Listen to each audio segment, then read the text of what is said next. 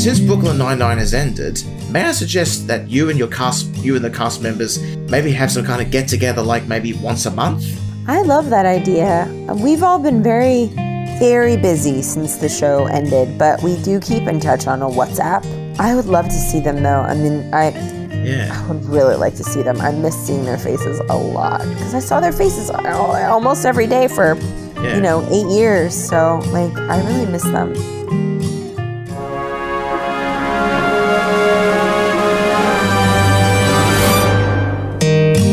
Last week, I caught up with one of my favorite actors, Stephanie Beatriz, from the hit television series Brooklyn Nine-Nine.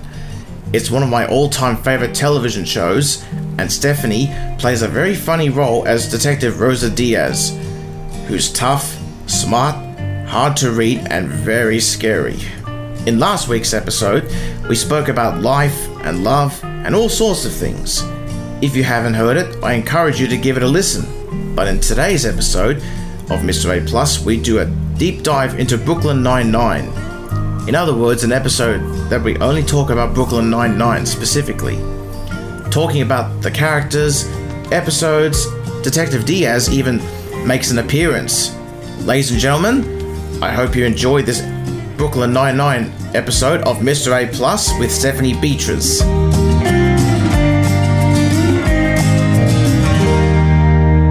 What were your experiences like working on the show? The whole time, Yeah.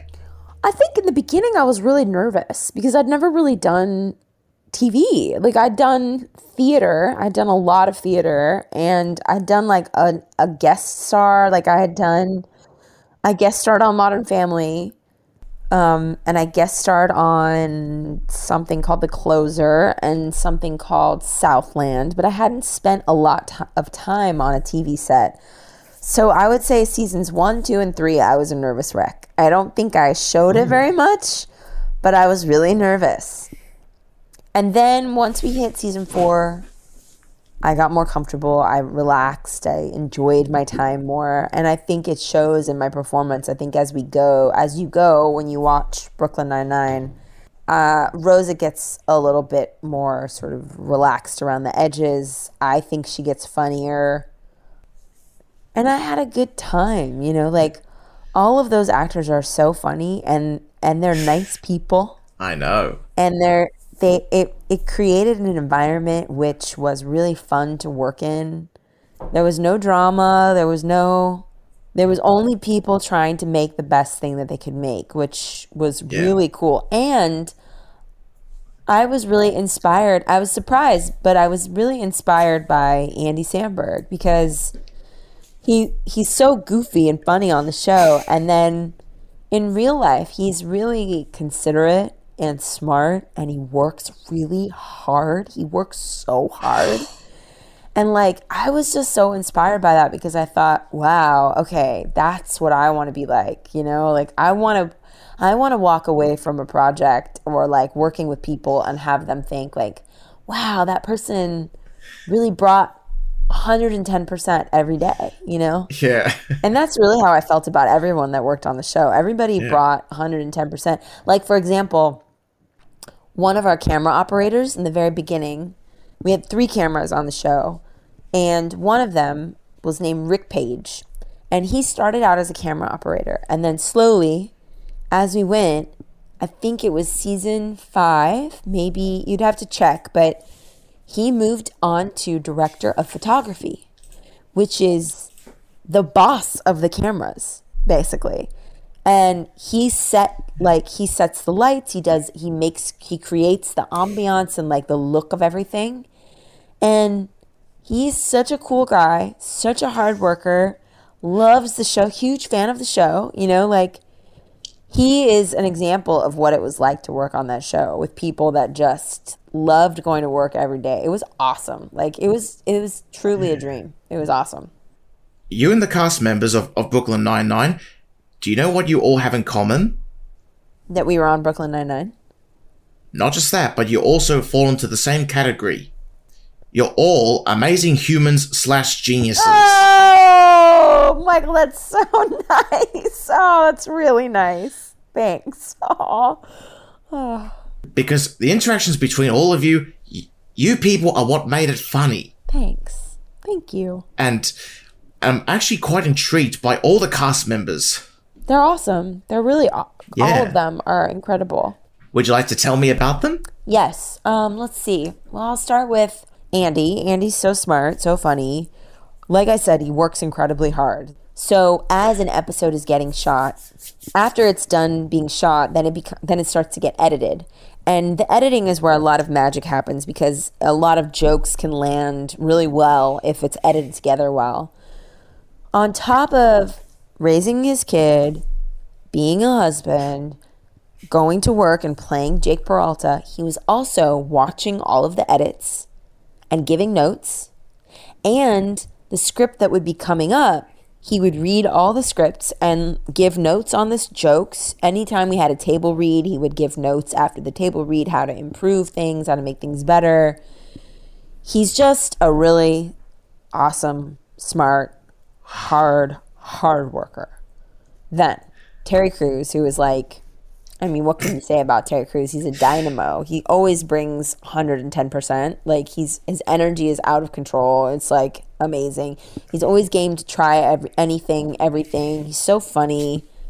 He's really A interesting. gentle giant. Yes, he's always trying to, you know, like everyone, he makes mistakes, but I think he's always trying to be interested in the world and what he can learn from other people.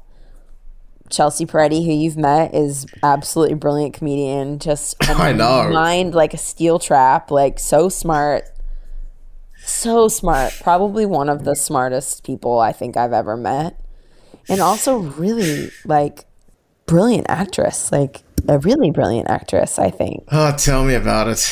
I mean, she's really amazing. Joe Lo Truglio is so funny, so kind. Like, again, another really incredible. I mean, something else we all have in common is that we're all incredibly hard workers. I mean, Joe, I've never seen anybody that works on comedy bits the way Joe does. And he is always thinking about how to make things funnier. Like, we had this joke, we would call him Mr. Buttons for a while because when you finish a scene, if you do something funny at the end of a scene, it's called a button. You put a button on the end of a scene. And he would always improvise something new, like trying to get like one more joke in there, one more joke in there. He's he's and he's also a director. Did you know that? Yeah, I, I did know. Yeah, he he's he wrote and directed his first film and he shot it this past year. I believe he's editing it now. He's a very prolific artist. Let's see who else. Melissa Fumero, who's one of my good friends. I just love her. I think she's amazing. Super smart, very helpful for me in the last year, especially because she's a mom and so she's been telling me all these great tips and tricks and just being there for me when I needed it. Um, also, another absolutely brilliant actress, and she is going to be on I a new comedy called Blockbuster, which I'm super excited to see. Um, she, I believe, she started shooting now. I think they're shooting it now. She has so much range, so I'm excited to see her in that. And then let's Yeah. see who else. Joel McKinnon Miller. I mean, he's the nicest guy ever. So funny, so smart. He's what I would call like a very um, giving member of the community, meaning like he does a lot of volunteering and he takes care of a lot of people and he's just a really thoughtful human being, like a really thoughtful, kind human being. And then I talked a little bit about Dirk Blocker, who's just like so funny, Yeah. so cool. He and his wife, like they're they're hilarious. He he made me laugh a lot on and off set. He would be like, "Oh yeah, baby," like he would say that all the time, and it made me laugh. And then Andre Braugher, Yes. He's one of my acting idols. I just Wow. think he's so incredible. There would be days where we would get to talking and we would talk about Shakespeare for the whole day. And it was some of my best memories. We would talk about plays, we would talk about acting, we would talk about what we thought about acting, we would talk about our families and and his sons and you know my family and it, I mean he was just he was so cool Michael like I I can't tell and generous just generous with his time and advice and I I mean I sometimes I was I think particularly in the, be- the beginning and also in the end, I would think to myself like, "Wow, you're just getting to talk to Andre Braugher. You're just getting to sit here and talk with him like you're friends because you are friends." And that was really special. I think that was everyone. Did I get everybody? Uh, I think you're missing another one as well. I did Andre. I talked about Andy. I talked about Joe. I talked about Melissa. I talked about Chelsea. Talked about Dirk. Talked about Joel.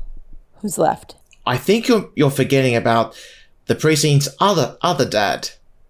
Oh, Mark Evan Jackson. Yes, him. Love that Mark Evan Jackson. Love him. He's so funny and cool and nice and charming and wonderful. I mean, what can you say about Mark? He's just so nice. He's brilliant. He's brilliant. He's really brilliant. And if the vo- a voice to die for, like just I know. really special, a special human being. In fact, I'm surprised that he's not even a dad. I think he's got like dad sensibilities, meaning I think it's it's manifested in him in different ways. Like he and his wife run um, a charity organization from his in his hometown from Detroit that helps bring theater and stuff to kids in schools in Detroit, which I think is really cool. He's really very giving and thoughtful. I also gotta say, Jake and Amy are, are not the only ones of the precinct that, that see Captain Holt as a dad. True. I do too. Oh, you do? Yep. I think I do too. Unlike my dad, he never smiles. Never. It's very rare. and with Melissa, I, I she also makes me laugh as well. She has a few things in common with my mother. Does she? They both have Latin genes, they both have olive skin, and their faces are very expressive. Oh my gosh, Melissa's face is so expressive. It's like uh, I know. it's it's almost like an I love Lucy face. It's quite something. Yeah. In fact, I would love to have her on the podcast as well. I think she'd love that. I mean, I can't speak for her obviously.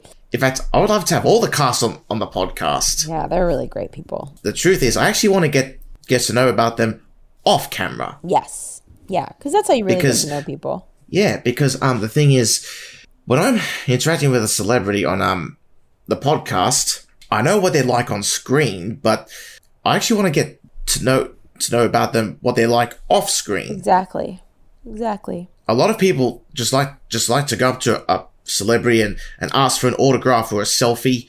What I'd rather do is I'd rather do something better than that. Yeah. I'd rather have a, a civil, meaningful conversation with them or even have a meal with them somewhere. Celebrities are just or actors or anyone that's just regular people, Yeah. right? Like it it's nice to be able to talk about things like regular people. and also the other thing is Joe um also um directed one episode of Brooklyn Nine Nine called The Bimbo. You directed an episode called He Said She Said, which is That's correct. inspired by the Me Too movement. That's correct. Yes. I'm not really going to delve into that too much because that's kind of a touchy subject. I I think that's fair.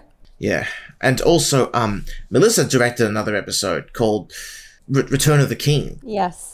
And in said episode, Rosa Rosa's hands were excessively bandaged. Yes.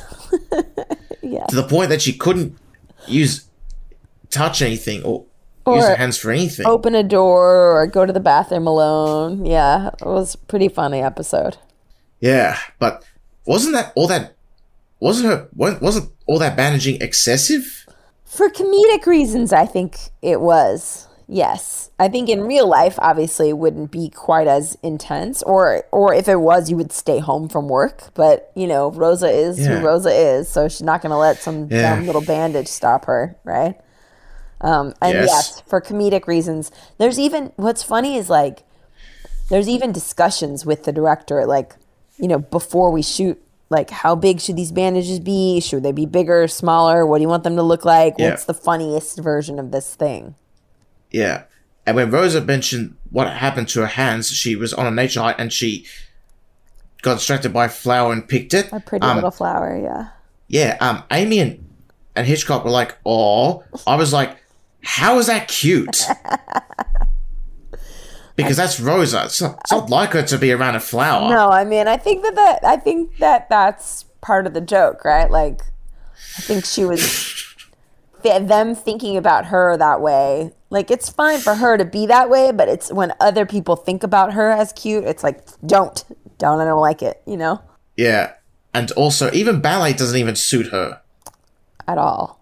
Nah. No, Can't understand why she even did in the first place. no, I, I, I don't, I'm not sure either. I think it was probably one of those things where like somebody said she was good at it, so her parents probably made her, you know. Oh, brother. Yeah.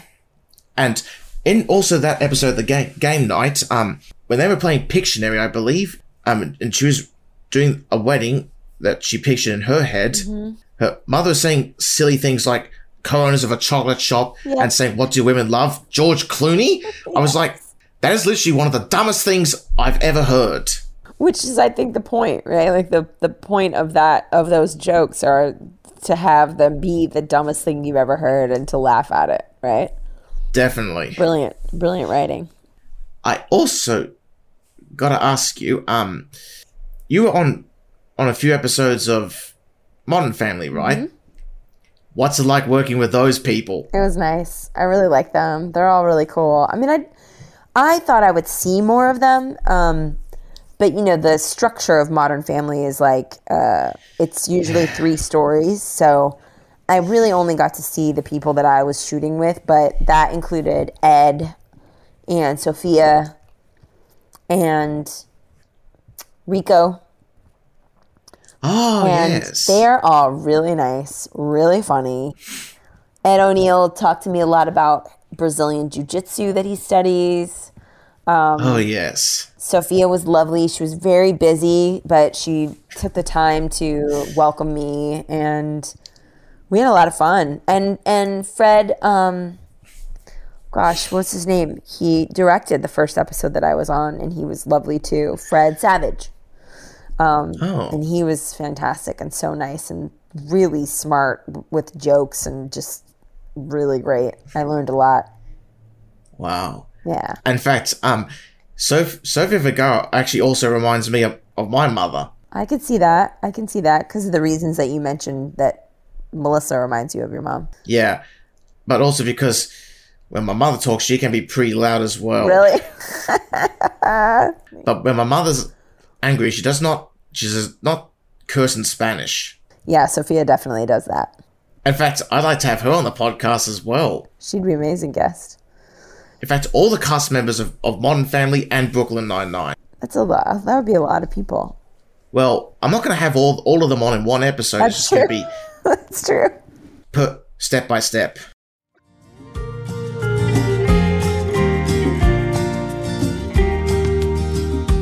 That episode, um, episode of Brooklyn Nine Nine called Game Night. That's the episode where um Rosa came out as bisexual to the precinct, Right. and um she asked Jake if that was too touchy feely. It's not. It's it's okay to op- open up a little bit. I think I think so too. and her fa- discussing that her father is super traditional. But what do you expect? He's he's a Latin American immigrant that um comes from a, very much older generation, and and then a flashback cuts to them eating dinner in silence. How is that fun? That seems normal. I don't think it's very fun. I mean, I think, I think a lot. Unfortunately, a lot of people grow up in environments that aren't particularly fun. Um, No, But I think what's cool about shows like Brooklyn Nine Nine is like similar to what we were talking about earlier. Like you can see that even though someone grew up in an environment like that, they don't have to repeat that pattern. They can change and like decide something new and different for themselves. yeah. I also got to mention that um, it was kind of annoying how how Rose's dad said to her that her being bisexual is just a phase.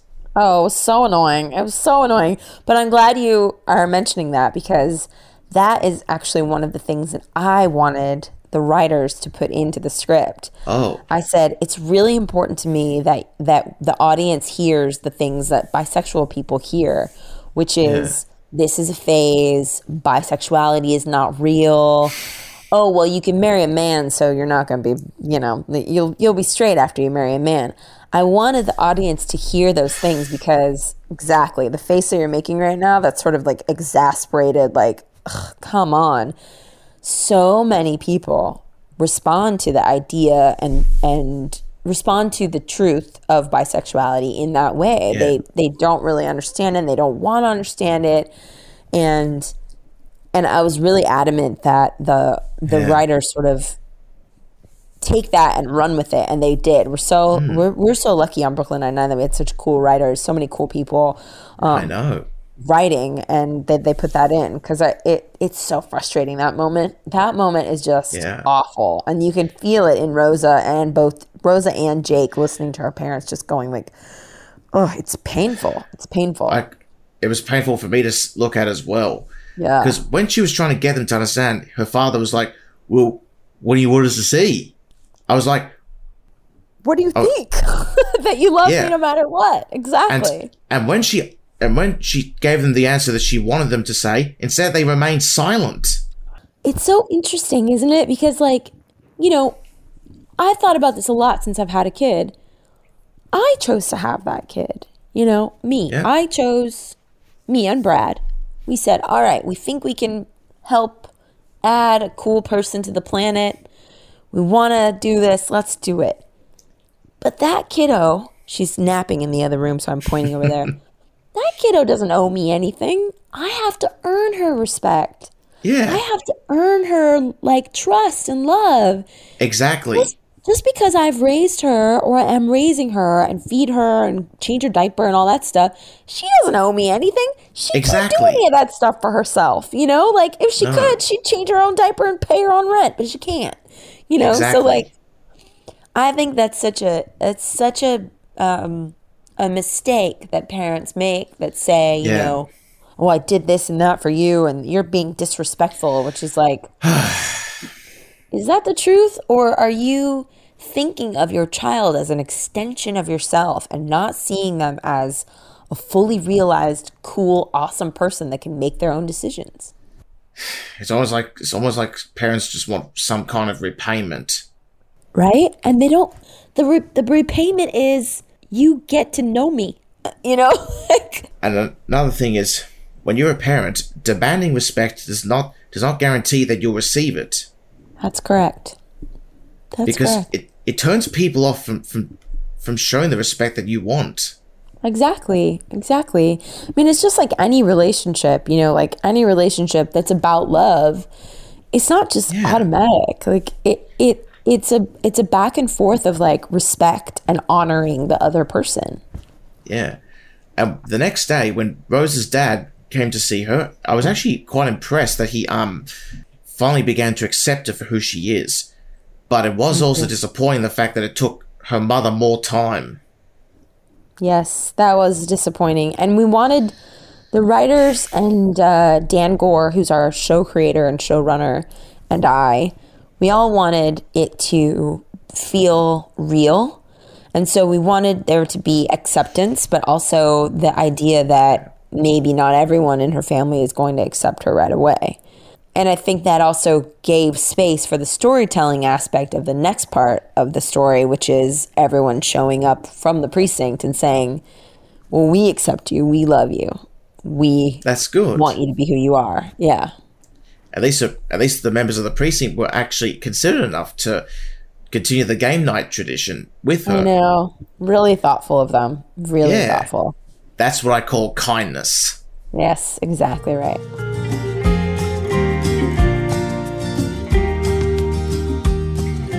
Oh, uh, and another episode of the sixth season called Gintars, um, when they were talking about a crime scene and forensic entomology, whatever that is, um, how were you able to keep a straight face while while Amy's and Holt's laughter is so infectious?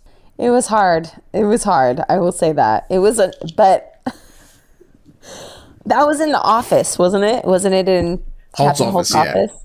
Yeah, What was really helpful in that scene was that they were having such a good time laughing. And like, as the character of Rosa, she's so annoyed.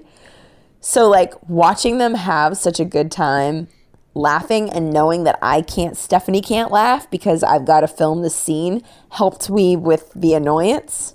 If that makes sense, it's like sort of Yeah. layered, but yeah, those buttheads, they were, they were having the best time. And they were like, loving laughing that hard too. Oh god, they loved it. They loved it. yes. and not to mention um Terry Jeffords and, and his um fear of bugs. Oh yeah, He shaved he shaved off his eyebrows, eyebrows. Those were so great. bleached his goatee, and then um trimmed his nose hair. He went through quite a few looks in that He did, episode yes. as well. Yeah. But what he should have done was he should have bleached his eyebrows and shave off his goatee. That's what he should have done. but he didn't. But he didn't think it through. Sadly. Damn, Rosa. Yeah, damn, Rosa. I love that line that Terry says so many times. He frequently says that. Oh, I loved it. I loved it so much. Yeah, and um, the first um the first pair of eyebrows that he scrawled on, um, Captain Holt was like, "The only thing that's a little much around here are your scrolled on eyebrows." And then he's like, "Seriously? I thought they worked." And then Rosa t- tells him they they do work if you want to look like a mean drag queen. Yes, yes. I couldn't have put that better myself. Right? He truly does look like a like and th- what's funny is that's how drag performers block out their eyebrows. They do exactly what we did to him on the show, what the makeup department did to him on the show. Yeesh. I'll tell you what though. So every scene on Brooklyn Nine Nine takes a while to shoot. You know, like it's two minutes on the screen, but it, it will take like half a day or something. It was Yeah. so funny to s- just look over and see Terry like sitting in his chair waiting to shoot the next scene with those eyebrows on. It was so funny. And also recently this month, I also finally watched the eighth season. Yay! Well, did you feel satisfied at the end or not so much? Yep, I did feel satisfied. It seems like a very satisfying conclusion. I thought Although too. I I did find O'Sullivan extremely irritating. so irritating, horribly uh, uh, irritating, just awful. An elderly man who lives with his gr- with his mother. That's sad Yeah, I mean, listen. to the he, to the extreme. he was a real piece of work. He was a real. That character was a real bloodhead. I know. You're telling me. and also, I gotta tell tell you this as a suggestion. Since Brooklyn Nine Nine has ended, I wouldn't really recommend just moving on just like that. May I suggest that you and your cast, you and the cast members, maybe have some kind of get together, like maybe once a month? I love that idea. We've all been very, very busy since the show ended, but we do keep in touch on a WhatsApp. Like we have a WhatsApp going so that we can all Yeah. kind of keep in touch and know what's going on with each other. I would love to see them though. I mean, I Yeah. I would really like to see them. I miss seeing their faces a lot because I saw their faces almost every day for Yeah. you know eight years. So like, I really miss them. That's the thing. Um, when a show ends, get together once a month. You know, to um, you know, to keep the friendship strong.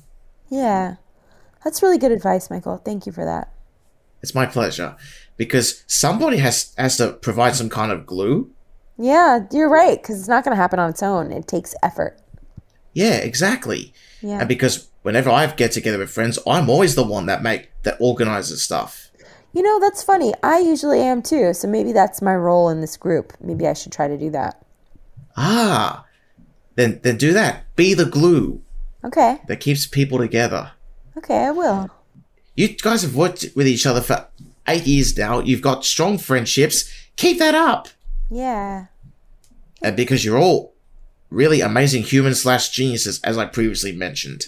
I definitely am going to take to heart what you said about being the glue that keeps your groups together and stuff. I Yeah. love that. It was really good advice. I hadn't thought about myself that way, but like I can certainly do that with all of I mean I do that sometimes unwittingly and unknowingly. So once Yeah. I sort of heard you say that, I was like, "Oh yeah, I can choose to do that more with people that I love." Yeah. What's up? This is Rosa Diaz. You should probably listen to Michael's podcast. It's really good. That's impressive. oh, and also, I forgot to ask you, Rosa, how how are you doing? All right. Just all right. Yeah. Fascinating. I assume that you don't want to discuss your plans for the weekend, I suppose. Nope. Don't need to. Don't want to. I couldn't have put that any better myself. I assume that you don't like answering questions either, do you?